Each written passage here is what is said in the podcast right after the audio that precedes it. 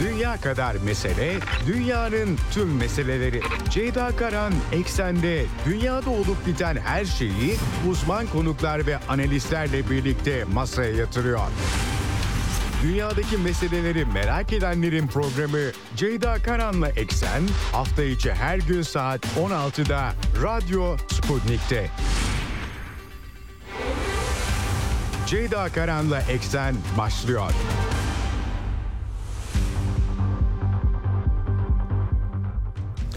Eksenden merhabalar efendim. Bugün 17 Ocak 2024 günlerden çarşamba haftanın ortasındayız. Hafta ortası olmasına rağmen oldukça yüklü bir gündem var. Size aktaracağım dünyadan e, notlarımdan. İsrail-Filistin çatışması tabii e, gündemin öne çıkan bizi de çok yakından ilgilendiren maddesi ki burada Katar ve Fransa arabuluculuğunda bir bir nevi insani yardım diyelim ilaç verilmesi rehinelerle ilgili sıkıntılar e, var. Bunlara dair notlar var. Aktaracağım size. E, en azından ufak çaplı bir çünkü gerçekten çok büyük bir açlık sıkıntısı olduğu rapor ediliyor Birleşmiş Milletler Dünya Sağlık Örgütü tarafından. Tabi tarafların açıklamaları var. İsrail askerlerinin kuzey hattından çekilmesi, güneye yoğunlaşması, operasyon bitecek mi, bitmeyecek mi? 2025 diyor Netanyahu sızdı haberleri. Gerçekten Orta Doğu'da gerilim büyük aynı zamanda tabii e, sadece bu değil. İran'ın e, Irak ve Suriye sahalarında e, Mossad'la bağlantılı olduğu iddiasıyla Erbil'de aynı zamanda Suriye'de IŞİD e, liderlerinin de öldürüldüğü İdlib bölgesi, bölgesinde geçmişte Bağdadi orada öldürülmüştü Amerika tarafından. E, nokta atışlı balistik sistemini sergilediği harekatları dün akşam buna Pakistan eklendi. Pakistan'da da e, İran'da saldırılar düzenleyen grup hedef alındı e, ve e, gerçekten İran e, dünyaya e, dünyayı biraz Amerika'yı da şaşırtacak bir takım eylemler içerisinde. Tabii Irak'la ilişkileri özellikle Kürdistan bölgesel yönetimiyle biraz sıkıntılı aktaracağım size. Aynı şekilde e, bütün, e, e aynı şekilde Yemen e, sahasında Husilerle ilgili e, gerilimin devam ettiğini yeniden birkaç gemi daha söz konusu ve Amerika'nın yeniden bir saldırı yaptığı bilgileri e, geldi. E, Yemen'de Yemen'i tekrardan Amerika'nın İngiltere ile birlikte vurdu. Fakat tabii bu neyi değiştiriyor? Böyle bir sıkıntı, sorun da var. Topyekün bir çatışmaya da dönüştürmek istemiyorlar. Bu sıkıntı devam ediyor.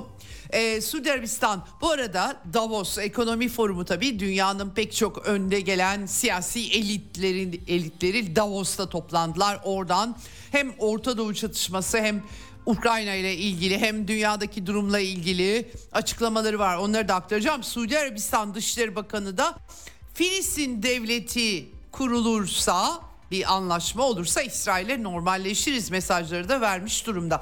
Evet çok sayıda not var tabii ki Avrupalıların açıklamaları Davos'tan yansıyan notlar var. Ukrayna'da aynı şekilde e, Zelenski Davos'a gitti yine batı liderlerle görüştü. Öncesinde küresel güney ülkeleriyle toplantı yapılmıştı ve başarısızlıkla sonuçlanmıştı aktarmıştım bu hafta size onları. Ama tabii Batılıların savaşı uzatma çabaları devam ediyor ve Biden yönetiminin kongre liderlerini toplayıp Ukrayna'ya yeniden para sağlamak, para kaynağı sağlamakla uğraşacağı bilgileri var.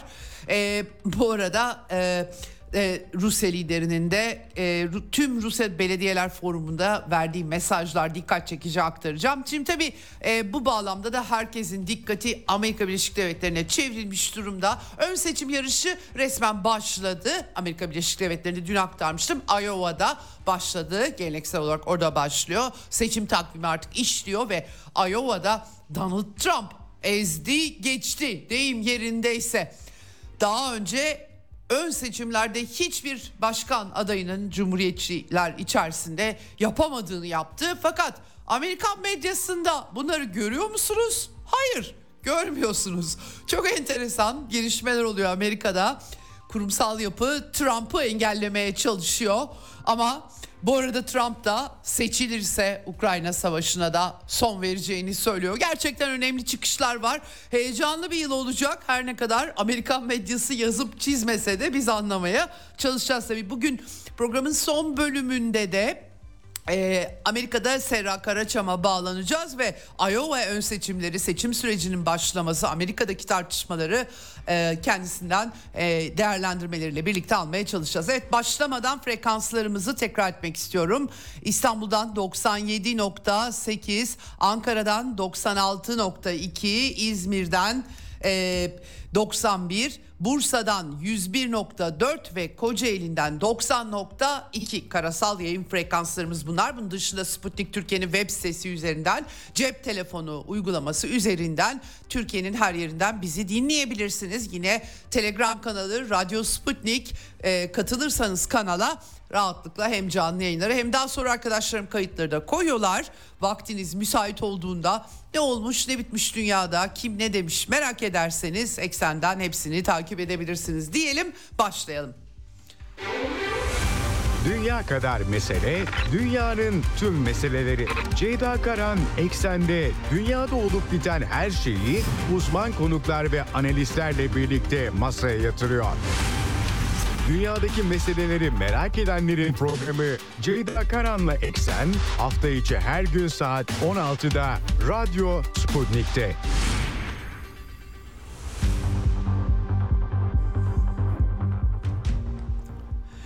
Evet önce İsrail Filistin geleneksel oldu artık maalesef 100 günü aştı ve ucu bucağı da gözükmüyor. İsrail Filistin geriliminin Gazze'de can kaybı Sağlık Bakanlığı yetkilileri tarafından en son 24.448 olarak açıklandı. Her gün 200 200 katlanan bir durum maalesef.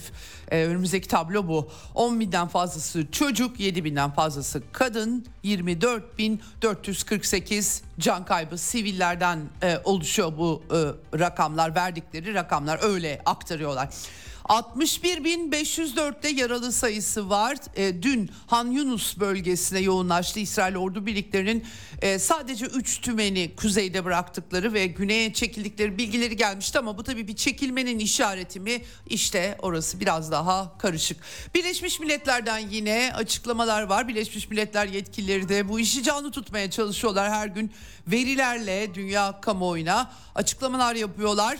E, BM İnsan İşler Koordinasyon Ofisi'nin açıklamasına göre gıda sıkıntısı had safhaya ulaşmış durumda 2.3 milyon insan kıtlık tehlikesiyle karşı karşıya diyorlar. Böyle uyarıyorlar. Bunların e, alarmları var anladığım kadarıyla Birleşmiş Milletler'de çeşitli seviyelerde. 378 bin insan için 5. seviye açlıkla e, yüz yüzeler. 939 bin kişi de acil durum seviyesi diye anılan dördüncü derece açlıkla karşı karşıya. Toplamda 1 milyon 1, 1 milyon 900 bin insan yerinden oldu deniyor. Neredeyse bütün bir nüfus diyebiliriz. Böyle bir durum var maalesef. BM Filistin raportörü e, e, Francesca Albanella Albanese pardon e, bir açıklama yaptı ve e, burada 21. yüzyılda bu çapta e, kitlesel bir kıtlık görebileceğimizi hiç e, düşünmezdik dedi. 100 günden fazladır devam eden bombalı saldırılar nedeniyle gıda, su ve yakıt girişi olmadığını söyledi. Gözlerimizin önünde önce çocuklar ölüyor, onları yetişkinler izliyor diye e, bir e, açıklama yaptı. Bir de tabii İsrail vatandaşlarına seslenmiş ve siz olmadan bunu durduramayız diyor. Gerçekten e, rehineleriniz ellerinde Hamas'ın e, Filistinli grupların ellerinde onu anlıyoruz ama bu işi durdurmak gerekiyor. Gerçekten e, İsraillere başvurma. İsrail'de de bu konuda hassas çok sayıda insan olduğunu bir kez daha altını çizmek istiyorum. Gösteriler yapıyorlar. Dün de oldu bu.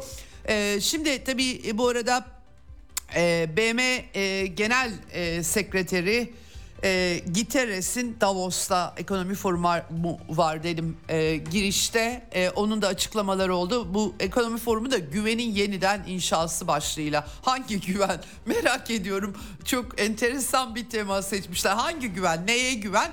Neyse BM Genel Sekreteri tabii genel bir konuşma. Dünyadaki durumla ilgili bir konuşma yapıp e, e, e, özellikle ülkelerin toprak bütünlüğünün ihlal edilebileceğini kabul etmeye başlarsak dünyada kaos yaratırız demiş ama bunu biraz geç söylemiş sanki. Çünkü bu 30 yıldır Sovyetler Birliği'nin çöküşünden bu yana Amerika Birleşik Devletleri ve Batı dünyası sürekli olarak ülkelerin toprak bütünlükle, bütünlükleri ve egemenlik haklarını e, e, ihlal ettikleri için Guterres bunu neden şimdi söylüyor ben çok çözemedim işin doğrusunu söylemek gerekirse.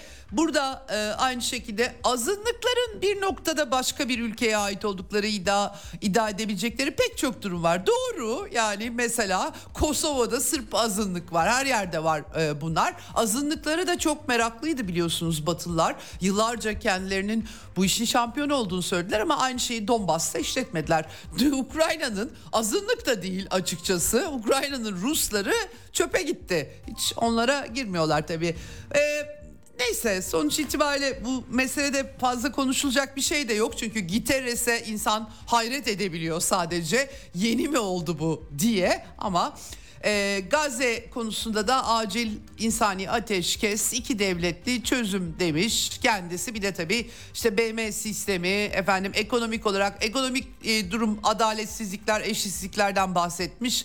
Geleceğin zirvesine ev sahipliği yapacakmış Birleşmiş Milletler. Kapitalist sistemi değiştirmedikten sonra e, 35 bin zirve düzenlese dünyada hakim hegemon mali Amerikan mali kapitalizmi küresel kapitalizmi değiştirmediği sürece bana sorarsanız 35 bin zirve düzenlese hiçbir şeyi değiştiremez. Eşitsizlik bu sistemin doğasına içkin ve savaşları emperyalizm aynı şekilde bütün ma- emperyalizmi herkes e, maalesef yamulttular işte bir ülke bir ülkeye asker gönderdi o emperyalist diye bir algı oluşturdular ama değil tam tersine mali sistemlerin oligarşik yapılar aracılığıyla işbirlikçi korunması hegemonya bir ülkeye sermaye aktarımı ve sermaye girişinin kontrolünü temel almak gerekiyor. Ancak o şekilde boyun eğdirebiliyorlar ama kimse tabii bunlardan çok bahsetmiyor. Evet şimdi ee, dönelim Gazze'ye. Dün akşam Katar Dışişleri Bakanlığı İsrail ve Hamas'ın e, Katar ve Fransa'nın arabuluculuğunda Gazze'ye ilaç ve insani yardım girişinde anlaştıklarını duyurdu. Bu rehinelerin anladığım kadarıyla ilaç ihtiyaçları var. Onlara verilmek üzere. E, Gazze sakinleri de yine ilaç ve insani yardım alacaklar. Mısır e, devreye girecek yine. Gerçekten durum e, hiç parlak değil. E, Netanyahu'nun ofisi de doğruladı bu anlaşmayı, uzlaşmayı ama esirlerin durumu e, ya da rehinelerin demek lazım. Çünkü kaçırılan sivil insanlar bunların arasında askerler de var tabii ki.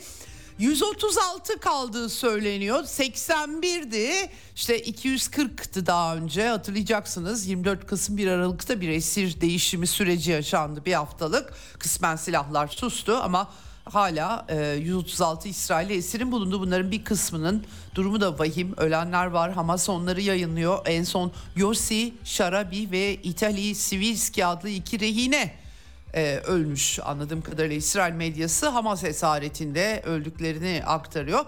Hamas ise tam bir ateşkes sağlanmadıkça takas anlaşması yok tavrını koydu. Siyasi büro üyesi Ayman Şana e, bu konuda açıklama yapmış. Ee, İsrail daha fazla yani bu saldırıları da yumurta tavuk meselesine dönmüş vaziyette. Ve e, Hamas da açıkça zaten Filistin halkıyla bu e, kendi paylarına tabii orada askeri gruplarında etkinliği var elbette ama Hamas başta olmak üzere e, zaten Filistinliler ölüyorlar ölebilirler şeklinde Sivillerin öldürülmesi, altyapıya zarar verilmesi, Filistin halkı ve direnişine baskı yapma yönünde başarısız girişimden başka bir şey değildir demiş. Tabii bu konuda Hamas liderlerinin lüks otellerde kalabilirken sivillerini bu kadar kolay feda ediyor olmaları da kısmen eleştiriliyor ama tabii ki İsrail'in misilleme yöntemleri bütün dünyanın göz önünde e, maalesef bu tartışmaları da e, daha azaltmış durumda. Evet tabii bu arada yani İsrail ne başardı o da bir tartışma. Çünkü ben videolarını da izledim. Kassam Tugayları savaşçıları sokaklarda Gazze'de namaz kılıyorlar, eylem yapıyorlar filan. Nasıl bir harekatsa gerçekten e, çok başarılı mı e, İsrail orası biraz tartışmalı. Evet e, şimdi e, İsrail ordusundan bu arada 20 bin Hamas ve İslami Cihat savaşçısında en az 8 bininin e, öldürüldüğünü e, e, duyurmuş İsrail ordusu kaynakları ne kadar doğru bunu bilmiyorum e, ama İsrail'in hesaplamaları e, bu yönde. E, Aynı zamanda İsrailli vergi mükelleflerine 120 milyon euroya mal olduğu her gün e, bu çatışmanın e, bilgileri aktarılıyor. Tabii çok pahalı sistemler efendim e, demir kubbesi efendim diğer füzeleri pahalı bir savaş İsrail açısından bunu da kabul etmek gerekiyor. Evet e, bir de İsrail'de 7 Ekim baskını ile ilgili soruşturma gündemde ama bu devlet yönetimi içerisinde bir takım sıkıntılar yaratmış. E, e, aynı zamanda anlaşılan o ki bunlar İsrail medyasına yansıyor ve Tabii içeride de baskı devam ediyor Netanyahu yönetimine. Tel Aviv'de katliamı durdurun diyenler sokağa döküldüler ama İsrail polisinin sert müdahalesine uğradılar maalesef. Halkın duygularına zarar verdiği gibi bir gerekçeyle müdahale ettiklerini söylüyorlar. Savaşa itiraz etmek İsrail'de de hiç kolay bir şey değil açıkçası. Netanyahu'nun bu kez Güney Komutanlığı'nda yetkililerle buluştuğu ve e, kalan 8 Hamas Tugayı'nın lağvedilmesini, feshed, e, imha edilmesini söylediği ne pahasına olursa aktarılıyor. Baskınlar artacak deniyor. E, yani 3 ayda bu işi nasıl çözeceklerini kendileri de tartışıyorlar ve sıkıntılı. Bir de tabii bu toplantıya Amerikan Büyükelçisi David Satterfield de katılmış. Türkiye'den de tanıyoruz kendisini. Güney Komutanlığı liderleriyle buluşmasına o da katılmış. E, Amerikalılar saldırının artık biraz bitmesini istiyorlar. İyi hoş bir manzara oluşturmuyor çünkü Amerika açısından ama nasıl olacak bilmiyorum. Ee, bu arada Beyaz Saray Ulusal Güvenlik e, Konseyi Stratejik İletişim Direktörü John Kirby bu konuda kara harekatının tamamlandığı ve bir sonraki kuzeyde tamamlandığı ve bir sonraki bir sonraki güney bu arada aşamaya geçilmesini olumlu bir adım olarak nitelendirmiş. Şu anda çoğu güneyde demiş. Yeni de insani paketi paket hazırlamışlar. Bunu aktarıyor. Gerçekten e, bu koşullarda inanılmaz bulmamak mümkün değil tabii söylediklerini. E, Hizbullah hedeflerini e, yine Hizbullah'la devam ediyor sınırda çatışmalar ve orada da İsrail ordusunun bir tatbikat düzenlediği ve Hizbullah'la savaşa da hazırlandığı yolunda iddialar vardı. Bilmiyorum oralara varacak mı hep beraber göreceğiz. Eee Tabii e, asıl dikkatler e, iki gündür aktarıyorum size. E, nereye çevrildi? E, İran'ın son düzenlediği saldırılar. Irak, Erbil, Irak'ın kuzeyi e, ve aynı zamanda da Suriye'nin kuzeybatısında İdlib daha önce IŞİD lider, liderliğinin avlandığı Amerika tarafından yani orada El-Kaide var, Heyet Tahrir Şam var, IŞİD yok e, demek biraz saçma. Bağdadi'yi e, orada öldürmüşlerdi. E, tabii e, İran'da e, hatırlayacaksınız yeni yıl Kasım Süleymani'nin e, suikastinin yıl dönümünde Kirmanşah, e, Kirman eyaletinde e, terör saldırısı olmuştu. Gerçekten çok ağır ve bunun intikamı olduğu açıkça gözüküyor. Devrim muhafızları e, toplamda 24 füze attıklarını duyurdular. Erbil'e 4 Kirmanşah'tan 7 adet balistik füze Doğu Azerbaycan'dan ateşlenmiş yerlerini de aktarmışlar bir şekilde ve tabii İran'ın egemenliği, güvenliği vesaire deniyor. Tabii e, Erbil'e, Erbil'de bir iş insanı İsrail bağlantılı öldürüldü. E, villası, vurulan villasındaki hasarın görüntüleri var. Gerçekten e, çok fena vurulmuş. Bunu belirtmek lazım. Tabii Irak Kürdistan bölgesel yönetiminden de tepkiler var. Mesrur Barzani baş, başbakan e, dayanılmaz e, bu, bu saldırıları şiddetle kınadıklarını söyledi. Namertçe e, ifadelerini kullandı. Mesut Barzani de aynı şekilde zulüm dedi, sessiz kalamayız dedi de ne yapacaklar tabii o da ayrı bir şey. Tabii Irak Başbakanı da e, o da Davos'ta Şia Es-Sudani e, hatta Stoltenberg'le de görüştü. Orada tabii e, İran'ın Erbil saldırısının iki ülke ilişkilerini baltalayan bir saldırı olduğu, ulusal egemenlik ilkeleri çerçevesinde her türlü diplomatik hukuki tedbiri alacaklarını e, söyledi. Stoltenberg'le de görüşmüşler. Stoltenberg de füze saldırılarının kurbanları için baş saldırısı başsağlığı dilemiş ve çok komik bir cümlesi var. NATO Irak'ın egemenliği ve toprak bütünlüğüne destek veriyormuş. Çok enteresan. Amerika işgali ve Amerika'nın yazdırdığı anayasayla çoktan e, böyle e, güçlü bir devlet olma, merkezi otorite özelliğini yitirmiş. E, farklı grupların e, koalisyonlarıyla hükümet kurulamayan bir ülke. Yani yönetilemeyen bir ülke ama e, üstelik de bütün bunların sebebi Amerika Birleşik Devletleri, Britanya ve koalisyon ortakları e, NATO'daki ama NATO Irak'ın egemenlik ve toprak bütünlüğüne destek veriyormuş. Gerçekten kahkaha attım gördüğümde işin doğrusunu söylemek gerekirse. Neyse sonuç itibariyle e, Amerikan dizaynı bir Irak, Irak'ta Hedefleri sadece Amerika e, vurmuyor. E, Amerika millerce öteden ulusal güvenliği için hareket ediyordu. İran'da burnunun dibinden hareket ediyor gibi gözüküyor. En azından kendileri o şekilde gerekçelendiriyorlar ve açıkçası e, İran'daki terör saldırıları vesaire düşünüldüğü zaman e, hak verenler de çok doğrusunu söylemek gerekirse. Evet bu arada dün e, Amerika'nın ben aktarmıştım size e, Irak ve Suriye'ye daha fazla asker göndereceği iddiaları Pentagon tarafından yalanlanmıştı. Suriye'de de Kamışlı'da ben buraları dolaşmıştım Kamışlı'da e, hemen havaalanının çok yakınında bir Amerikan üssü var. Burada personeli tahliye ediyorlarmış Amerikalılar. Ee, ama Irak'tan herhangi bir çekilmeyi de planlamıyorlar. Çekilemez zaten Amerika geçmiş olsun 100 sene sonra tabi belli olmaz hegemonyanın durumuna bağlı ama Almanya örneği çok net biliyorsunuz Almanya'da hala Rammstein'da Almanları Amerikalılar ev sahipliği yapıyorlar öyle bir durum.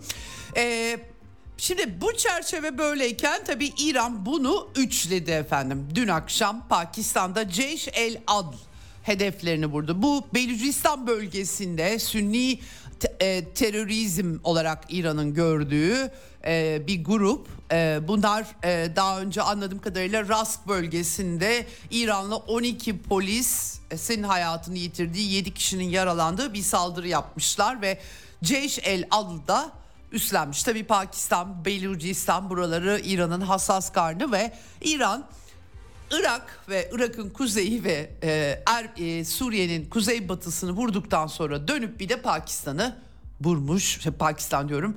E, tabii Pakistan'daki yani Pakistan'ın resmi e, ordusunu değil Pakistan'daki bir başka örgütü vurmuş gözüküyor. Hem de İran Dışişleri Bakanı e, Hüseyin Emir Abdullahiyan da Davos'ta bu arada Pakistan Başbakanı'yla da bir görüşme yapmış durumda. E, hatta Reisi'ye İbrahim Reisi'ye selamlarını da iletmiş Pakistan Pakistan Başbakanı. Herhalde bilgi vermişlerdir diye düşünüyorum. Çünkü sonuçta Pakistan topraklarında oluyor bütün bunlar. E, nitekim daha sonra Pakistan e, sebepsiz şekilde hava sahasının ihlal edilmesini kınayan bir açıklama yaptı. Bu da enteresan. Ee, gerçekten bu arada saldırıda iki çocuğun hayatını yitirdiği üç kız çocuğunun da yaralandığını açıkladı Pakistan. İran e, yani bu e, İslamcı grup e, Ceyş, Ceyşül Adl grubu herhalde sivillerin de arasında yaşıyor olsalar gerek ki böyle bir şey olabilir diye aklıma düşüyor sadece spekülasyon yapıyorum ama e, vurdukları yerde muhtemelen yerleşim bölgesi de olabilir. Evet böyle bir e, durum var çerçeve var ve açıkçası çerçeve şöyle bir çerçeve.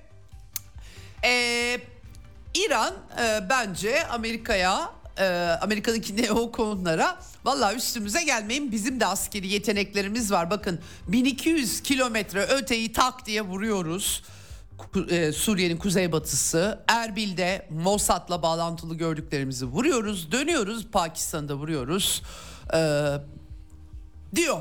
Ee, tabii e, bütün bunları e, nasıl desem Amerikalılar anlarlar mı? Ee, çok zannetmiyorum. Amerika'daki neokonlar vay İran böyle yaptı o zaman biz de onları vuralım muhtemelen diyeceklerdir. Genel olarak karakterleri bu şekilde e, e, oluyor. Bunu zaten deneyimliyiz efendim. Evet e, şimdi e, Amerikalılar bu arada tabii Yemen'de Britanya ile İngiltere ile birlikte Husileri Ensarullah hareketini vurmaya devam ediyorlar. Dün e, aynı şekilde bir saldırı daha yapıldı. Gemi savar balistik seyir füzelerinin bulunduğu bölgeyi vurmak için Tomahawk'ları hareket et, harekete geçirmişler. Sana, Hudeyde, Taiz kentlerindeki bazı noktalara hava saldırıları yaptıklarını aktardılar. E, El Beyda vilayetindeki hedefler. Şimdi Husilerin e, füze sistemleri deniyor, İHA sistemleri deniyor ama Husilerde Ensarullah'ta bir Yunan gemisi bu İngiliz Deniz Güvenlik Şirketi duyurdu bunu. Malta bandıralı bir dökme yük gemisini Yemen açıklarında füze saldırısıyla e, vurmuşlar 76 deniz mili mesafede. E, Husiler bir gemiyi vurduklarını doğruladılar ama bunu Zografya diye İsrail limanlarına seyreden çünkü onlar diyorlar ki biz e, sadece İsrail e, limanlarıyla alakalı gemileri buluyoruz. Diğerleri e, geçebilir diyorlar çünkü.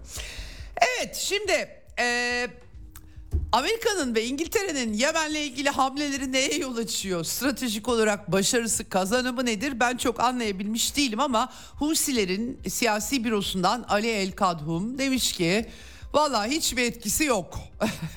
Olmayacak.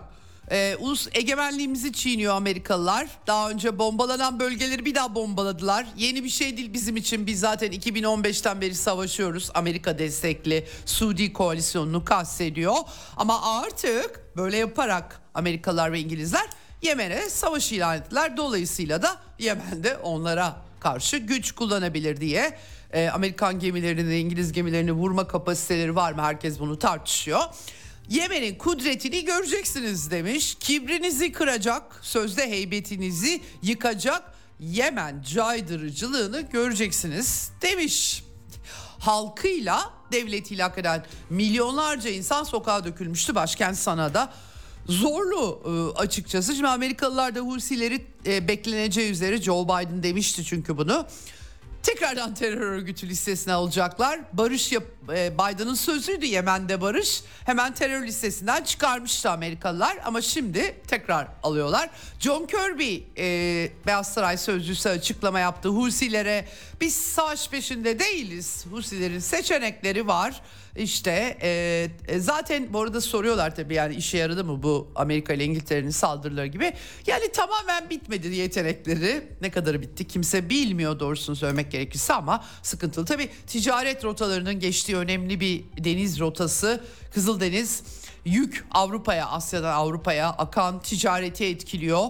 Burası Avrupa'da bu arada e, en büyük ikinci yük limanı Anvers'te e, yetkililer e, yani şimdilik bir değişiklik olmasa bile gemi sayısında artık maliyetler artıyor diyorlar doğal olarak. Çünkü Ümit Burnu Afrika'yı dolaşmaları gerekiyor Kızıldeniz'den geçemeyince. Dolayısıyla sigorta fiyatları da artıyor. %20'lik bir artıştan bahsediliyor. Bu arada e, Bloomberg haber ajansı Batı'nın Rusya'nın deniz yoluyla ham petrol tedarikinin e, etkilenmediğini Asya'daki alıcılara gönderilenlerin Kızıldeniz'den geçmeye devam ettiğini yazmışlar. Husilerde zaten biz bir tek İsrail'le e, alakalı şey yapıyoruz. E, e, diyorlar. Yani sadece İsrail'le alakalı vuruyoruz diyorlar. E, bu konuda tabii e, Zaharova'dan açıklamalar var Rusya Dışişleri Sözcüsü. E, Yemen ve diğer ülkelerdeki sivilleri, Batılıların hiçbir zaman dert edilmediğini söylemiş. Umurlarında bile değil demiş. Kim kimin tarafında, kim kimi vurdu, gerçekten siviller öldü mü? Bunun nedeni yani e, bunların tarih e, anlayışı yok. istemiyorlar bunu. E, çünkü zaten tarihi de yeni baştan yazıyorlar. Kitapları yeni baştan yazıyorlar demiş. Ve İkinci Dünya Savaşı'nın tabii unutmaları, banderacı, neonazileri desteklemelerinden tutun da e, Rusya açısından olay bu şekilde tabii ki görülüyor. Kendi çıkarları, kendi konjonktürlerini dikkate alıyorlar e, demiş. Evet tabii burada şöyle bir sıkıntı daha var onu da belirtmek istiyorum. Tabii Suudi koalisyonu Amerika'nın ve İngiltere'nin bu arada askeri lojistik her türlü hedeflemeler dahil desteğiyle 25 binden fazla bomba harcadı Yemen'de 7 senede. Ne başardılar 7-8 senede? Pek bir şey başaramadılar doğrusu. Bu arada bütün bu Yemen limanları ablukaya alındı. İçeride korkunç krizler yaşandı. Kolera salgını çıktı Yemen'de. Gerçekten çok e, trajik. Dolayısıyla e, şimdi ne başaracaklar merak ediyorum. E, ve sivillere çok büyük zarar veriyorlar elbette. E, 23 yardım kuruluşu Amerika ve İngiltere'nin giderek militarizleştirdiği bu bölgeden artık e, çekilmek durumunda kalacaklarına dair bir uyarı. Çünkü hala sağlık hizmetleri e, Yemen aslında Yemen diyoruz e, Gazze diyoruz Yemen'deki durum da e, kısmen daha iyi olabilir Gazze'den tabii İsrail'in saldırıları devam ettiği için. Ama biliyorlar koşulları onlar da biliyorlar. Evet bu koşullarda Suudi Arabistan hava sahasını açtı filan denmişti. Hiç gerek olmadığını bu hafta Suat Delgen'le konuşmuştuk. O da anlatmıştı, izah etmişti. Ama Suudi Arabistan Dışişleri Bakanı Ferhan e, Davos toplantısına katılanlardan. O da orada e, söyleşi yapmış ve e, konuşma pardon panelde konuşmuş. Ve panelde bölgesel barışın İsrail için barışı da içer, içerdiği konusunda biz de hemfikiriz ama bu Filistinliler için bir Filistin devleti yoluyla ancak gerçekleşebilir. Peki tanır mısınız diye sormuşlar siyasi anlaşma olur mu diye. Kesinlikle demiş bir Filistin devletinin kurulması yoluyla barış güvence altına alınırsa o zaman biz de İsrail'i tanırız. Zorlu bir denklem. Nerede, nasıl kurulacak o devlet yapısı? Ee, e, Hamas yok edilebilecek mi, yok edilmeyecekse o nasıl ikna edilecek gerçekten? Ee, iğneli fıçı diyelim ama Suudi Arabistan en azından mesaj vermiş oluyor bu vesileyle Davos'ta. E, Davos'ta başka şeyler de oluyor. Norveç e, bu arada Oslo süreci 1990'lı yıllarda Oslo tüneli de denir. E, Yasser Arafat yönetimiyle İsrail yönetimi arasındaki görüşmelere giden süreç e, etkili olmuştur Norveç. E, yani onlar hem silah milah üretiyorlar hem de barış enstitüleri kuruyorlar biliyorsunuz e, kendi içlerinde bir birleştirilmiş bir Filistin hükümeti konsepti üzerinde çalıştıklarını duyurmuş Dışişleri Bakanı Espen Bart Aid. Bakalım ne çıkartacaklar. Almanya Dışişleri Bakanı yine İsrail'e desteğimiz tam dedi. Der Spiegel dergisi Almanların İsrail'e e, 10 bin adet 120 milimetrelik mühimmat teslimatını onaylamasının söz konusu olduğunu yazmış ama hemen teslim edilmeyecek. Almanya'da da Ukrayna'ya silah vermekten yetişemiyorlar. Bilemiyorum nasıl olacak. Ee, Alman ordusunun durumunun vahim olduğu söyleniyordu. Göreceğiz tabii. Tank mühimmatı teslimatı e, hayal mi görüyorlar çok anlayamadım doğrusunu söylemek gerekirse. Ama e, bu arada da Alman kamu yayıncısı ZDF Politbarometer anketi yapmış ve burada nüfusun %61'i İsrail'in Gazze saldırılarını haklı bulmadığını söylemiş. %25'te kalmış gözüküyor haklı bulanların oranı. Olaf Scholz'tan da memnun olmadıkları anlaşılıyor bu anketten, ZDF anketinden. E, işini iyi yapıyor diyenlerin oranı %28'e gerilemiş, %67 kötü yapıyor değerlendirmesinde bulunuyor. Hükümetin 2025'e kadar normal süresine kadar devam etmesinde pek bekleyen yok anladığım kadarıyla.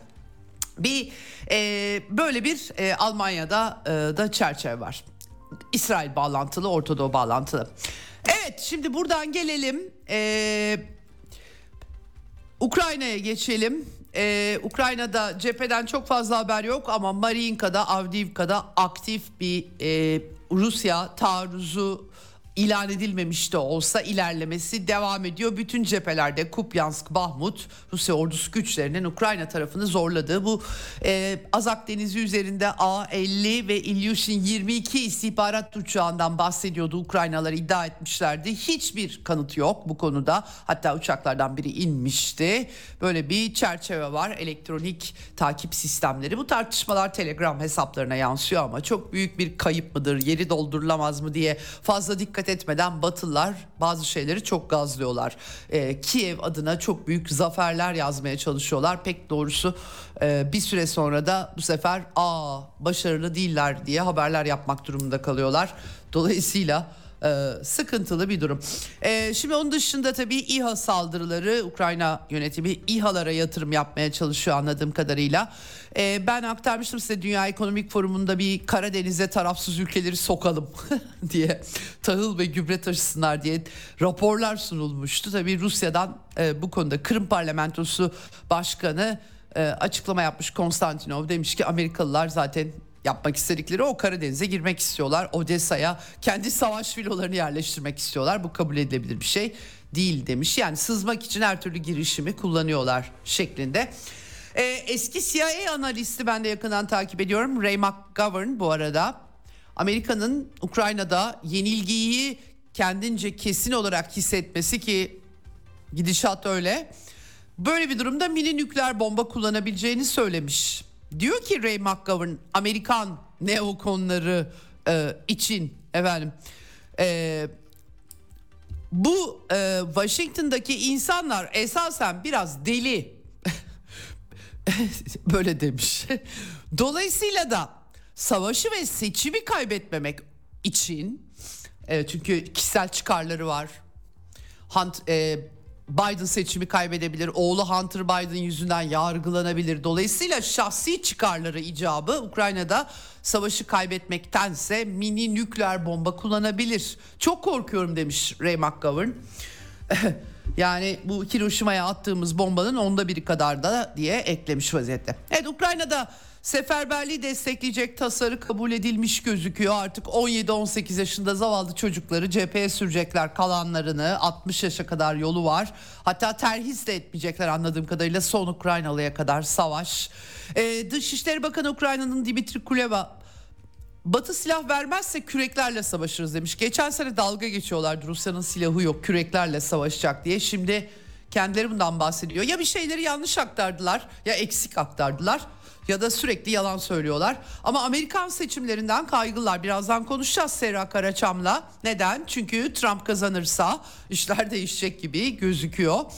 Ee, Kiev Belediye Başkanı Vitali Klitschko Almanya'nın darbeden sonra gözdesi oydu başa geçer diye ama Amerikan Amerikan Victoria Nuland'ın bileği yenmişti Merkel'i ve başa daha sağcılar ve neonaziler gelebilmişti Amerikan desteğiyle. Klitschko işte Almanya'nın elemanıydı Merkel'in. O da Telegram kanalında Ukrayna'da artık medyanın sansürünün hakim olduğunu, yerel yönetimler üzerinde büyük baskı olduğunu, e, istenmeyen siyasetçi iş adamlarının peşinde koşulduğunu, uğruna mücadele ettiğimiz her şey demiş. Nedir o? Ben çözemedim açıkçası. Darbeyle e, e, içinizdeki Rus Rusları e, etnik aidiyetleri yüzünden yakacaksınız, öldüreceksiniz, dillerini yasaklayacaksınız. E, 8 yıl sabredecekler, tepelerine bombalar atacaksınız. Ondan sonra da demokrasi mücadelesi. Çok şahane hakikaten.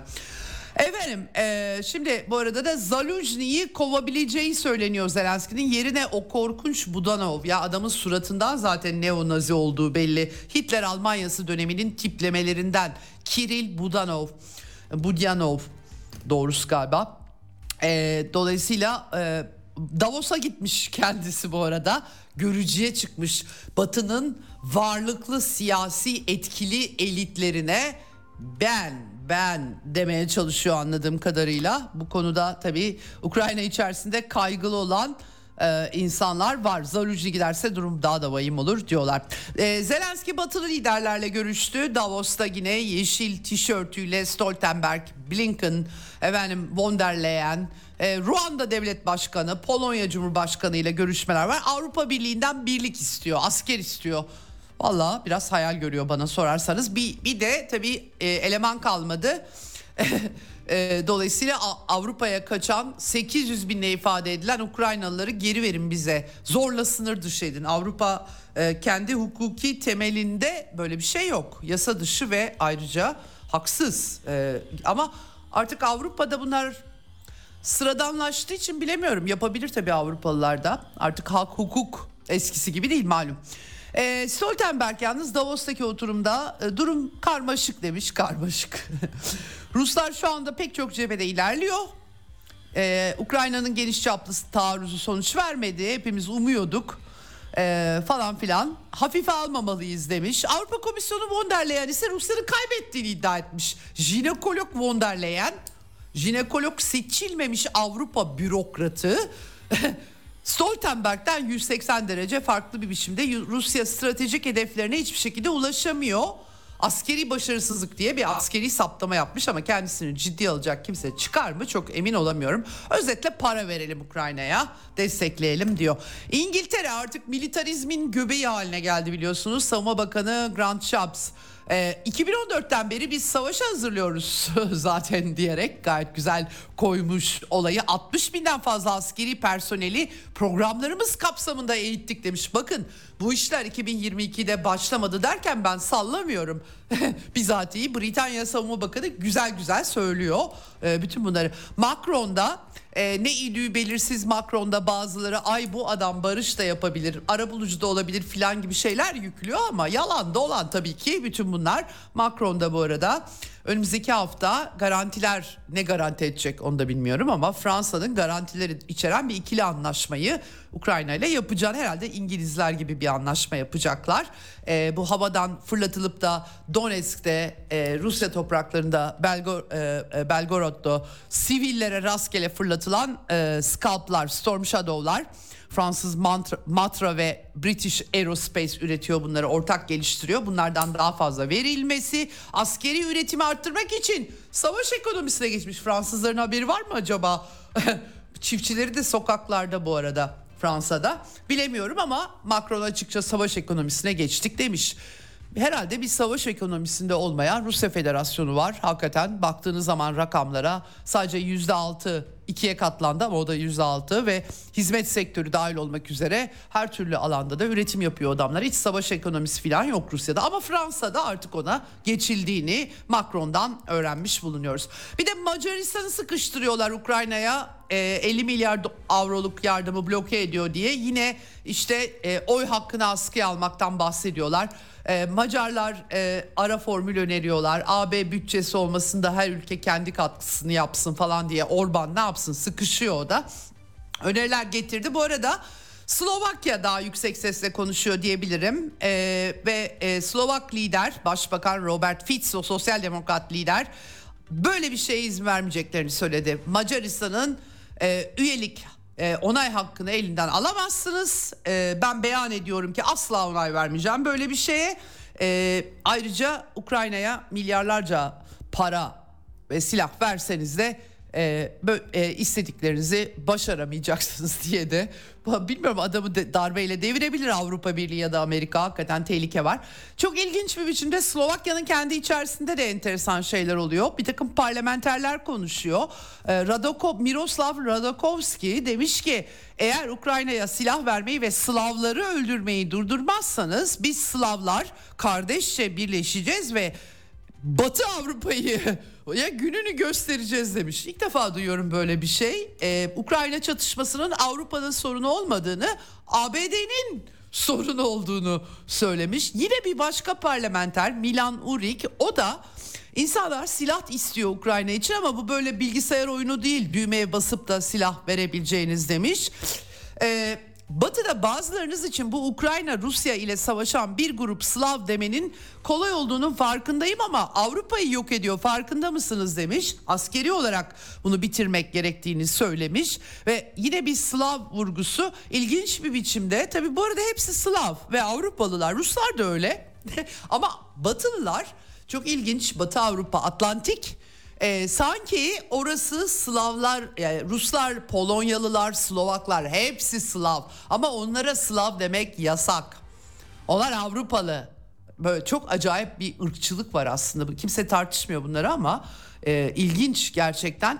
E, temel bir yasa gibi adeta hakikaten. Şimdi e, böyle bir durum var ortada. E, bir de Avrupa Parlamentosu'nda görüşmeler var. E, e, bu vesileyle İrlandalı parlamenter Mick Wallace e, tek konuşan bunlar.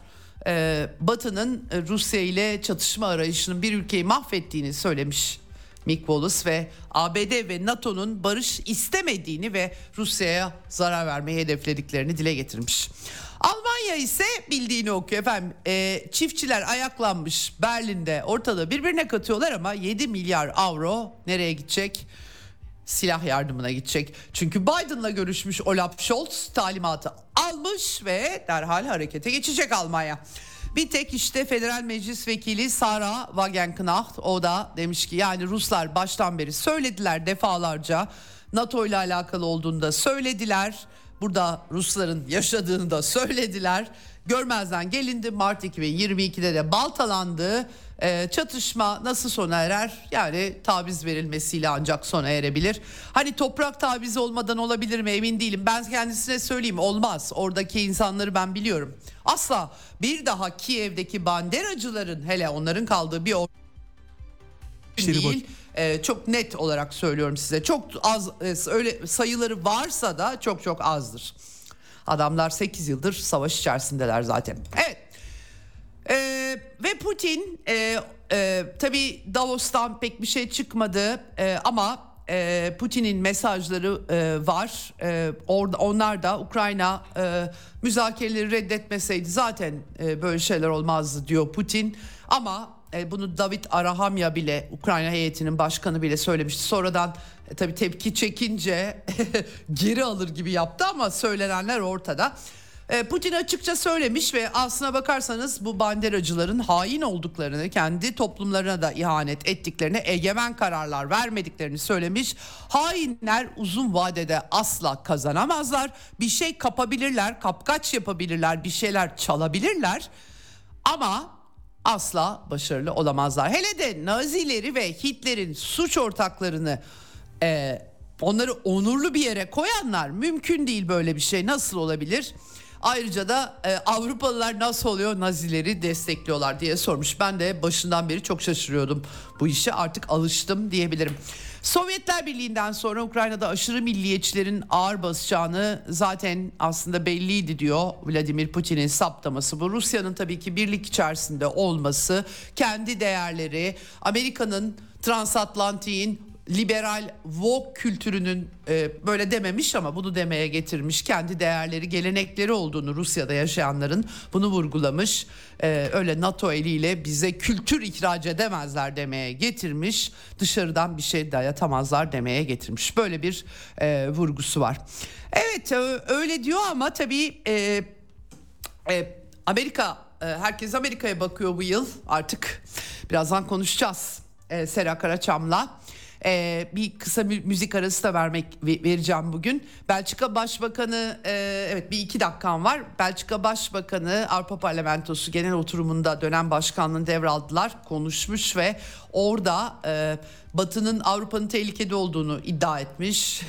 e, ama yani Amerika'da e, biraz böyle Avrupa Birliği mesajı vermeye çalışmış. Amerika'da Trump'ın kazanması o kadar da e, önemli değil demeye getirmiş.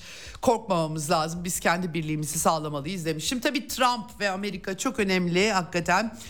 E, Beyaz Saray bir yandan bütçe açı e, bütçe krizi ertelendi Mart'a şimdi ama e, Biden kongre üyelerini e, kongre liderliğini çağırmış durumda toplantı yapacaklarmış Beyaz Saray'da e, kilit komitelerin liderleri de katılacak. Muhtemelen elinizi cebinize atın Ukrayna diyecek. Kendi savaşına destek isteyecek. Bilmiyorum nereye varacak ama asıl tabii Amerika'da birazdan Serra Karaçam'la konuşacağız. Trump konuşuluyor. E, Trump çünkü Iowa'yı sildi süpürdü efendim. Gerçekten e, görülmemiş bir şey. Yüzde 12'den fazla e, e, farkla kazanan yokken %51'e yakın oranda oy almış ön seçimlerde. Geçen sene geçen seçimde kaybetmişti bu arada. Ama bunları CNN'de görüyor musunuz? Yok ben hiç doğru düzgün bilgi göremiyorum. Çok acayip Serra Karaçam'a soracağız. Bir kısa müzik arası hemen buradayız bizden ayrılmayın. Müzik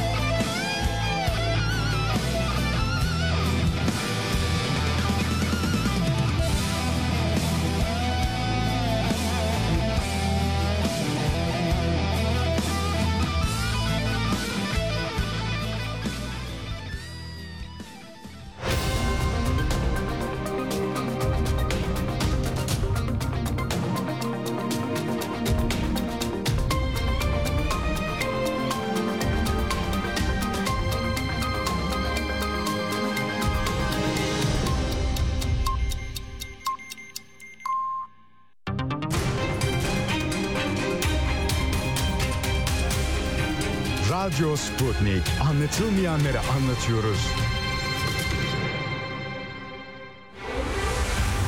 Ceyda Karan'la Eksen devam ediyor. Evet Eksen'in son bölümündeyiz. Telefon hattımızda Amerika'ya bağlanıyoruz. Serra Karaçam var bugün. Hoş geldin Serra yayınımıza. Hoş bulduk kolay gelsin. Çok teşekkür ediyorum katıldığın için. Ee, şimdi bu sene e, tabii sizin oralar çok hareketli malum. Ben dünyanın dört bir yanından gelişmeleri aktarmaya çalışıyorum ama herkesin dikkatleri de e, Amerika'ya çevrede tabii yıllardır bütün meslek yaşamımız boyunca Amerika'da başkanlık seçimi kendilerine özgü ön seçimlerle başlıyor. Bir süreç var. O heyecan, adayların Doğru. belirlenmesi Doğru. heyecanı öyle sadece 4 5 Kasım'da e, Kasım ayındaki seçimler değil öncesinden e, pek çok şeyi Bir yazıp çizdik. başlıyor, Ö- doğru. Evet ömrümüz öyle geçti. Iowa'da çok önemli bir e, eyalet. Biz böyle e, sayfalarca haber yazardık. Fakat şimdi bakıyorum nedense bu Iowa seçimlerinden pek hoşlanmamış galiba Amerikan medyası. Bilemedim. Trump'ın yalnız zaferini görüyorum e, Sera. E, çünkü Ee, Evet. Çok ilginç şeyler. Yani e, Trump'ın Ukrayna Savaşı'nı hızla ben bitiririm. Bunlar üçü, bu neokonlar 3. Dünya Savaşı'nı çıkaracaklar diye uyarıları vardı. Sonra böyle karambolde bir seçim süreci başladı ve e, %51 civarı bir şey 50.9 mu 51 mi E, e, tam e, rakamı da soracağım. Zaten çünkü sağlıklı bilgi bulamıyorum doğrusu söylemek gerekirse. Ama en yakın rakibine bir acayip fark atmış ve sanıyorum daha önceki seçim sürecinde Iowa'da kaybetmiş Trump. Ee, ne oluyor? Iowa'da ne oldu yani? Bir bize anlatır mısın hakikaten? Çünkü Senatör Ted Cruz e, baskın bir zafer kazandı. Bu iş bitti demiş. Bitti mi gerçekten Evet. hakikaten? Ön seçim yeni başladı. Şimdi haftaya haftaya da ikinci primary yapılacak New Hampshire'da. Ee, esasında burası Trump karşıtı cumhuriyetçiler için son şans. Yani hem Haley hem DeSantis için hem de e, işte biraz daha normlara Trump'ı uygun bulmayan e, muhafazakar kitlenin içerisinde böyle de olmaz, böyle de başkan olmaz diyen kesimler için artık son şans.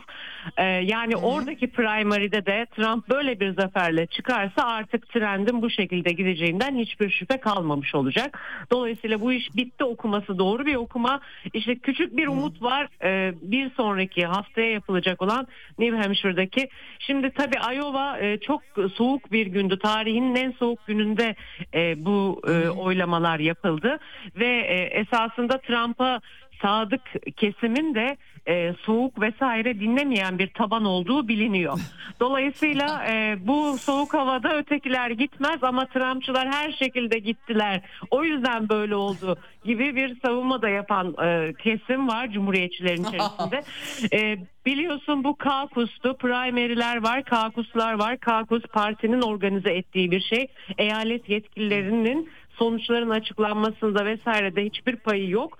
E, primary'de e, yine aynı şekilde parti içi fakat eyaletin düzenlediği e, bir setupta yapılan e, yarış New Hampshire'daki bu şekilde olacak. Şimdi Iowa'da işte e, college educated'lardan da oy aldığı Trump'ın ortaya çıktı. İşte bu biraz daha yeni bir şey mesela. E, tabii çok büyük e, bir nüfus yok e, bu eyalette. Fakat e, gö- gözüken o ki Trump o trende girmiş. Trump buradan çıktı. Manhattan'da e, bir yazarı taciz ettiğiyle ilgili davanın jüri seçimi vardı. E, Manhattan'a geçti. Manhattan'ın ardından da haftaya e, dün dün ol- oldu bunlar yani dün gündüz oradaydı. E, ardından da haftaya New Hampshire'e yapılacak kampanyayı başlatmak üzere konuşma yapmaya gitti. Yani dün akşam oradaydı. E, günü mahkemede geçirdiği halde gayet enerjik görünüyordu ve şöyle hitap Evet. etti buradakilere. Dün Iowa eyaletinde kazandık. Hiç kimse benim elde ettiğim rakamların yanına bile yaklaşamadı dedi. Ve çok ilginç. e, bunca bunca kez suçlanmasaydım ve peşime düşmeselerdi yine kazanırdım ama aradaki fark daha yakın olurdu dedi. Size şunu söyleyeyim bunlar hiç olmasın ister miydim emin değilim bilmiyorum dedi. Şu an içinde bulunduğum durum hoşuma gitmiş olabilir dedi yani. Yani hiç başıma bunlar gelmeseydi ister miydim emin değilim ifadelerini kullandı. Evet e, Trump'a açılan davaların e, işte 91 ayrı suç var. Aralarında yazara tacizden tutun işte seçim sonuçlarını değiştirmek gibi federal davaların da olduğu değişik tarihlerde Mart'ta en önemli dava görülecek. Georgia'da seçimlere müdahale işte sonuçlara birkaç oy bul dediği telefon konuşmasında e, bir konu var. DC'de yine federal bir dava var. Ama ana Evet. olay biliyorsunuz ki e, Trump'ın e, bir isyana karışıp karışmadığı hikayesi. Çünkü başkan olmasının önündeki asıl engel yani diğer suçlar onun yarışmasına engel olamayacak. E, ve insanlar da belli ki bu davaların e, onu engellemek için yapıldığını, yargının yanlı olduğunu düşünüyor. Adaletin olmadığını düşünüyorlar. Yani bu Iowa'daki sonuç e, bu okumanın yapılmasına yol açtı. Fakat e, isyana karışmış bir ismin başkan olamaması eğer ki Anayasa Mahkemesi bunu doğrulayan yönde bir karar verirse eyalet veya kararı eyaletlere bırakırsa e, ki bu beklenmiyor aslında e, o zaman farklı bir tablo olabilir. DeSantis de bunu kullanıyor zaten. E, yani Evet ama çok başarılı gözükmüyor yani Ni- Evet çok çok sanki biraz sönük kalıyor gibi geldi bana ama bilmiyorum izlenimin nedir Ben senin? katılıyorum sana. Söylem olarak aynen senin gibi düşünüyorum. İyi bir hatip değil. Ee, yani e, e, geçti ama bana göre Nikki Haley daha iyi bir konuşmacı. Fakat o da çok gaflar yaptı biliyorsun. Yani Hmm. Evet o da çok e, cahil. South Carolina'da evet. Ya aslında aşırı politik olmaktan da kaynaklanıyor. Ee, millet e, doğrudan konuşan kişileri daha çok benimsiyor Trump gibi. Şöyle e, işte iç savaş neden çıktı? Ülkenin nasıl yönetileceğinin kavgası yüzünden çıktı. Doğru. Kölelik olacak mı? E, temelde kölelik yanlısı eyaletler ve kölelik ka- karşıtı eyaletler. Yani birlik mi olunacak ayrı ayrı mı yapılacak konfederasyon şeklinde mi yönetilecek ülke? Evet ama neden bunda bu kadar ayrıştılar? İşte kölelik yanlıları e, ayrı olmak istedikleri için yani birlik olmak istemedikleri için e, köleliği telaffuz etmemesine çok aşırı tepki Ya. doğdu. E, mesela dün akşam Yani. yeni bir gaf yaptı genel ırkçı bir ülke değildir ifadelerini kullandı CNN'de. E, bu da tabii tartışmaya yol açtı. Sonrasında hep açıklama yapmak zorunda kalıyor. E, ilkinde e, doğru kölelikten bahsetmeliydim dedi, kabul etti. E, fakat dün akşam da işte Amerika'da ırkçılık sorunu var kendi içerisinde ama ırkçı bir ülke değil. Tabii çok fazla göçmen alıyor her tarafından dünyanın, Yani. her ırktan insan Evet. geliyor buraya. Bunu kastederek ülke olarak ırkçı değil diyor ama ülkenin bir temel ırkçılık sorunu var zaten. İşte iki Ya hata 1960'lara yapmış oldu. kadar Evet 60'lara kadar yani durum vahim yani bu arada Amerika'ya o açıdan baktığımız zaman resmen var çünkü ırkçılık yani hani bu arada şey değil şaka maka değil Evet. yani. Şunu soracağım peki e, bu ha, pardon senin e, heyecanla anlatıyorsun sözünü senin- tabii. DeSantis senin dediğin gibi evet hitabı da yavaş kalıyor. E, fakat Haley'i geçti işte bu gibi gaflardan sonra. Hmm. Fakat bunu kullanıyor dediğim şu. E, Trump'ın önü bir şekilde kesilecek. İşte eğer ki isyana karıştığı belirlenirse zaten adayda olamayacak. O yüzden bu sürece yol yakınken durdurun çağrısı yapıyor DeSantis. Yani tek umutları Anladım. zaten yendiği Evet. ortada. Ona oynuyor şu anda. Anladım ama yani şimdi 6 Ocak kongre baskınını hepimiz izledik yani canlı yayında. Sonuç itibariyle tabii Trump pek çok e, beni de çok şaşırtan hareketler de yaptı, miting de yaptı ama sonra döndü açıklama da yaptı şiddete karşı vesaire. Yani öyle hani silahlı bir baskını yok işte tetikledi falan bu iddiayı kanıtlamaları çok zor. Çok siyasi daha doğrusu herkes durduğu yerden bakıyor ama hani ben açıkçası bunu böyle yargıya e, sevk ederek kendi kuyularını kazdıklarını düşünüyorum. Çünkü Amerika'nın dışarıdan görünümü daha açıkça yargıyı kullanarak yani pek çok ülkeyi böyle eleştiriyorlar çünkü yargıyı kullanarak politik muhalifleri engellemeye dönüşecek bu iş. Şimdi hemen ama sana Vivek Ramaswamy'yi soracağım. He- Herkesin gözdesi oldu Ramaswamy e, epeydir e, ve burada da e, sandıktan e, çıkamıyor. O belli yüzde 7.7 diye gördüm doğru gördüysem. Ama e, bir yandan da sanki başkan yardımcılığına e, mümkünmüş gibi bir e, resim e, oluştu sanki. Ne dersin? Çok da enteresan e, establishment karşıtı bir takım çıkışları da var e, Ramaswamy'nin E, onu nasıl değerlendirmek lazım oradaki tartışmalar bağlamında Sera? Evet, e, dün dün akşam Trump New Hampshire'e gitti söyledim. E, Burada da bu konuya değindi aslında ve uzun bir süre bizle çalışıyor olacak dedi. Dolayısıyla e, Haley ve DeSantis'in normalde işte başkan yardımcısı olarak yarışta ikinci çıkan kişinin seçim seçimde be- beraber olması beklenir başkan adayıyla. Fakat hangi görev için söyledi bunu bilemiyoruz. Evet sıra dışı bir karakter. Diğer cumhuriyetçi adaylarla e, kıyaslanamayacak kadar farklı bir karakter. E, şimdi şöyle de bir şey var. Senin de söylediğin gibi DeSantis'i işte yeterli görmeyenler, Haley'nin gafları vesaire alternatif arayan bir kesim gerçekten var cumhuriyetçilerin içerisinde. E, bu kesimin oylarına oynuyor. E, seçime devam edebilecek mi e, diye hep düşünülüyordu. Artık bu ortaya çıkmış oldu ki e, yani olamayacak. E, ama Trump ona bir görev verecek. Hmm, evet Anladım. Ee, bir de tabii Serra başka bir şey daha dikkatimi hı hı. çekti. Şimdi bu yine Iowa ile ilgili yani bilemiyorum ben tabii tamamen e, ana akım medyayı mutlaka mecburen takip ediyorum ama alternatif Amerikan hı hı. medyasını daha çok takip ediyorum doğrusu söylemek gerekirse. E, televizyonlarda Iowa zaferi sonrasında e, Trump'ı çıkartmamışlar anladığım kadarıyla. NBC ve CNN diye görüyorum ve hatta e, e, bu konuda MB, e, MSNBC'den Rachel Maddow e, e, yayınlayamayız diyor. O yalan söylüyor falan gibi böyle abuk sabuk laflar etmiş ve çok büyük tepki almış gözüküyor. Ee, şimdi normalde biz tabii Avrupa'nın son dönemdeki sansürcülüğü falan düşünüldüğünde yine Amerika e, bu konuda biraz daha özgür geliyor bana doğrusunu söylemek gerekirse. Yine bir açıklık, özgürlük var Amerika'da nihayetinde. Ee, yani tabii çok sınırları aşarsan yok tabii ama neyse. Ee, ama bu çok acayip bir şey ve Trump da hatta bunların lisanslarını elinden almak lazım demiş. Bütün kurumsal yapı Trump aleyhine çalıştı. Bütün medya Trump aleyhine çalıştı. Adeta seçim şöyle bir şey diyebilir miyiz? Medya ile Trump arasında bir seçime dönüşme potansiyeli olabilir mi sence ne dersin? Nasıl oluyor da yayınlamıyor bu arada?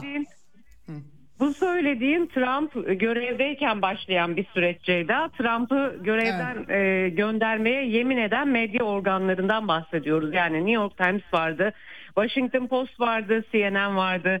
E, şu anda işte Fox'a baktığımız zaman e, Fox'ta bile Cumhuriyetçiler ama Trump olsun olmasın diyenler ayrıştı ve işte kendi dijital mecralarına Trump'ı destekleyen ünlü televizyon isimleri çıkmaya başladılar. Yani artık kurumsal hmm. çalışmayı bırakarak Dolayısıyla e, söylediğin gibi evet yani Trump'a engellemek için görevden düşürmek için işte bu impeachment azil süreçleri vesaire dönemlerinde yemin eden gazeteciler var. E, bunların arkasında duran Amerika'nın büyük medya kurumları var, güçlü kurumları var. E, ama e, birebir burada sonuna dek işte görevi artık sona ersin ve bir daha kazanamayacak hale gelsin diye uğraşan bireysel e, gazeteciler olduğunu da biliyoruz. Evet. E, peki bu hiç tepki eleştiri de getirilmiyor mu? Yani nasıl oluyor şimdi sonuç itibariyle bir e, ön seçim Amerikan seçim sisteminin çok önemli bir ayağı. Iowa önemli bir yer. Hı hı. Seçimlerde de önemli olacak. Ama bir tane e, kadın çıkıyor diyor ki ben yayınlamayacağım diyor. çok ilginç değil mi bu? Yani hiç tartışılmıyor mu Amerika'da nasıl olur böyle bir şey diye? Ee, şimdi medya ile ilgili Fox'ta bir program var. Ee, günlük işte belli bir kuşağın içerisinde medya eleştirisi yapılan. Bu gibi yerlere ara segment olarak bu konular tabii konuşuluyor. Yine tartışmalar sırasında dile getiriliyor. Fakat e, dijital artık biliyorsun gündemde. Yani Trump'ın hmm. konuşması işte o mecraların e, dijital e, hesaplarında. Çünkü diğer türlü bu şovları e, üreten prodüktörler var. Yani program editörü ve işte bir de anchor'ı var bu şovun. E, ikisi karar veriyorlar kim çıkacak kim çıkmayacak. Dolayısıyla çok tepeden de bir politika gerekmiyor esasında. E, işte şu gerekçelerle işte e, taciz davasına gidecek yarın ben istemiyorum diyor mesela yani. E, böyle Hı-hı. şeylerle tercih kullanıyor yayıncılar.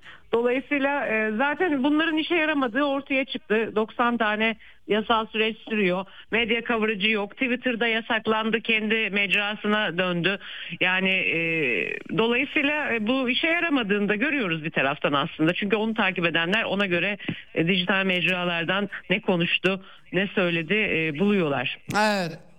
Evet tabii öyle bir sıkıntısı var tabii Amerika'da ana akım medyanın artık güvenilirlik sorunu da çok yoğun tabii bütün bu yaşananlardan sonra. Ben de öyle yapıyorum ben de alternatif medyadan takip ediyorum ve orada çok fazla hakikaten bilgi oluyor. Peki başka senin Ama aktarmak istediğin benim dikkatimi... Ha.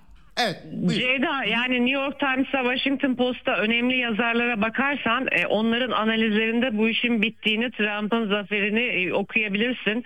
E, ayrıyeten e, hepsi biliyorsun bülten yolluyorlar üyelerine. Belki sana da geliyordur üyeysen o kısımlara da.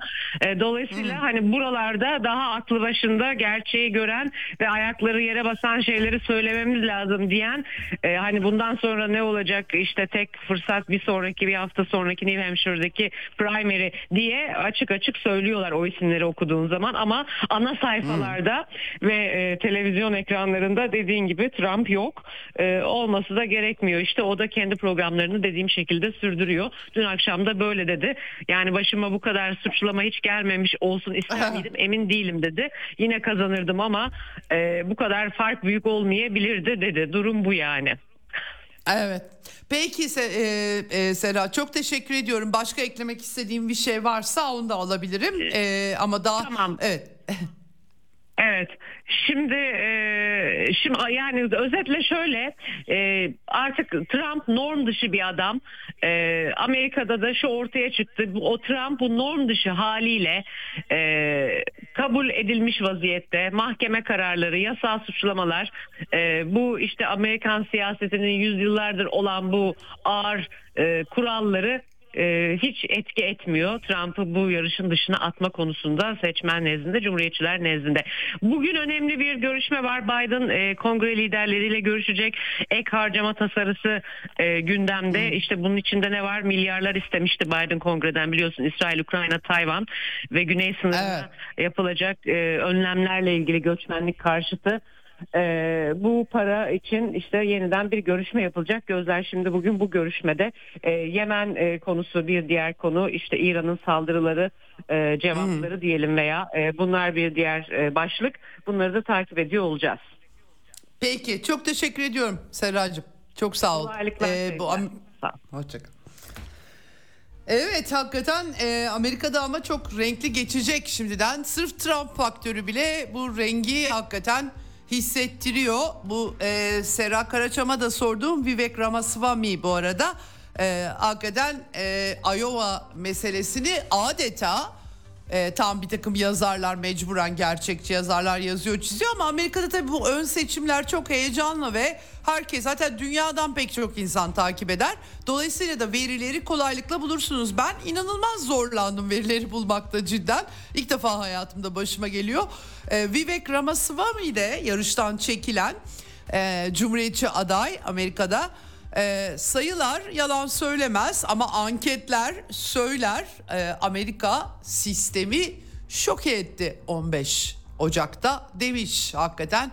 Iowa ön seçimleri hep çok önem verilen bu vesileyle alternatif medyada acayip tartışmalar da dönüyor. Amerika'nın döndüğü, e, dönüştüğü diyelim yer itibariyle e, yani yargı kararlarıyla e, siyaseten demokratik seçimler, demokratik meşruiyet tartışmaları filan başka ülkelere telkinler filan derken dönüp aslında Amerika'da olup bitenlere bakıldığı zaman gerçekten çok çarpıcı bir sonuç e, e, çıkıyor. E, ha işin dış politikasında da daha tabii ki enteresan bir manzara var. Çünkü Trump her ne kadar tabii ki o da başka bir çılgın Amerikalı. Onun da neokonları bol. Nikki Haley'i dünyanın başına e, açıkçası Trump bela etti BM'ye. Bu kadar cahil olmasına rağmen gerçekten bu arada tarih bilgisi korkunç kadının e, işe de yarıyor Amerika'da galiba böyle şeyler. BM daimi elçisi yaptı kadını yani vaktiyle hatırlarsanız E, ya da takip edenler hatırlayacaktır. Şimdi o onunla yarışıyor.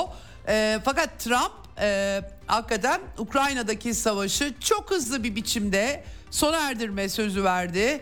E, sorunlarımızın e, eğer yalan haberler gerçek ve dürüst haberler olsaydı ona dönüşseydi sorunlarımızın çoğunu çözerdik. Ukrayna'da durum korkunç ama biz bu işleri çözeceğiz. Ben arabuluculuk yapacağım. Zelenski'yi de tanıyorum çok iyi, Putin'i de tanıyorum gibi cümleler kurmuş durumda. Ee, şimdiden 3. Dünya Savaşı çıkartacak bu manyaklar diyor.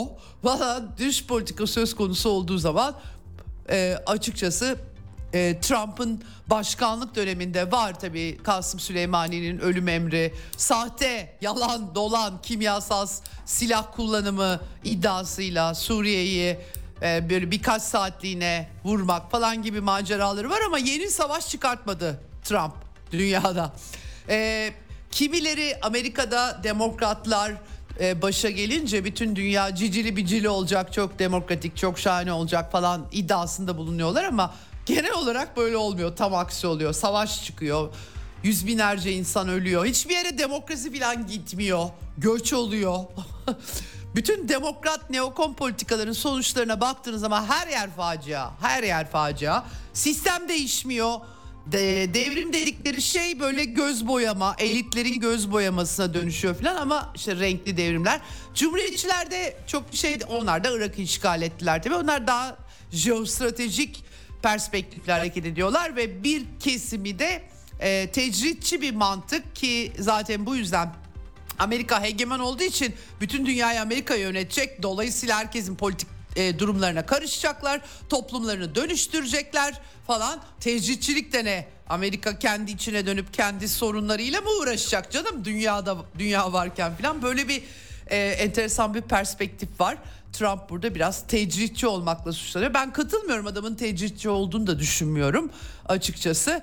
E, Amerika için geçmiş olsun da e, eğer kazanırsa denebilir elbette belli anlamlarda. Ama Iowa e, işçi sınıf ben vaktiyle ziyaret ettiğim için de biliyorum. İşçi sınıfının tabanının da e, azımsanmayacağı yine aynı şekilde tarım sektörünün bir e, eyalet.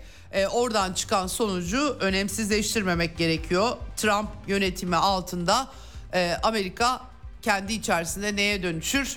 E, göçmen konusu büyük bir problem olacaktır muhakkak. Ama demokratlar varken de oldu. Farkı tam olarak nedir diye diye sorarsanız açıkçası benim verecek pek bir yanıtım yok. Ha eğer New York'ta Washington'da yaşıyorsanız siyasi elit networkleri içerisindeyseniz düşünce kuruluşlarında dünyaya dair kafayı örüyorsanız filan böyle daha e, decent bir başkan istiyor olabilirsiniz ama sıradan Amerikalıların talebi bu mudur onu bilmiyorum doğrusunu söylemek gerekirse. Bütün bunlar Avrupa'yı tedirgin ediyor. Avrupalılar korku içerisinde demokratlarla beraber küresel saldırganlık maceralarına nasıl devam edebileceklerinin derdine düştükleri için Trump gelip bu işi baltalar mı e, kaygısındalar. Bunlar yansıyor. E, aktardım Belçika Başbakanı'nın söylemlerini. E, ama e, tabii e, Örneğin Rusya e, Federasyonu yetkilileri de ha Biden ha Trump bizim için bir şey fark etmiyor diyorlar. Fark edebilir bence ama e, tabii ki son tahlilde bir müesses nizam var. Muhtemelen onu da hesaba katarak e, düşünüyorlardır. Onları e, çok haberlerini ben aktardım size. FBI'ın nasıl bir takım soruşturmaları hasır altı ettiğini, e, bir takım Amerikalı yetkililerin daha sonra kongre oturumlarında aslında yalan söylediklerini, Rusya Gate ile ilgili olarak filan. O kadar çok şey var ki gerçekten e, Amerika'ya baktığınız zaman neresinden nasıl baktığınıza göre değişen bir resim var karşımıza. Türkiye açısından da ayrıca daha da büyük bir e, başlık açmak lazım ama bu süreçte zaten Türk-Amerikan ilişkilerini e, bu yıl içerisinde çokça konuşacağız. Evet bugünlük bu kadar. Yarın Eksen'de dünyadan haberlerle görüşmek üzere. Hoşçakalın.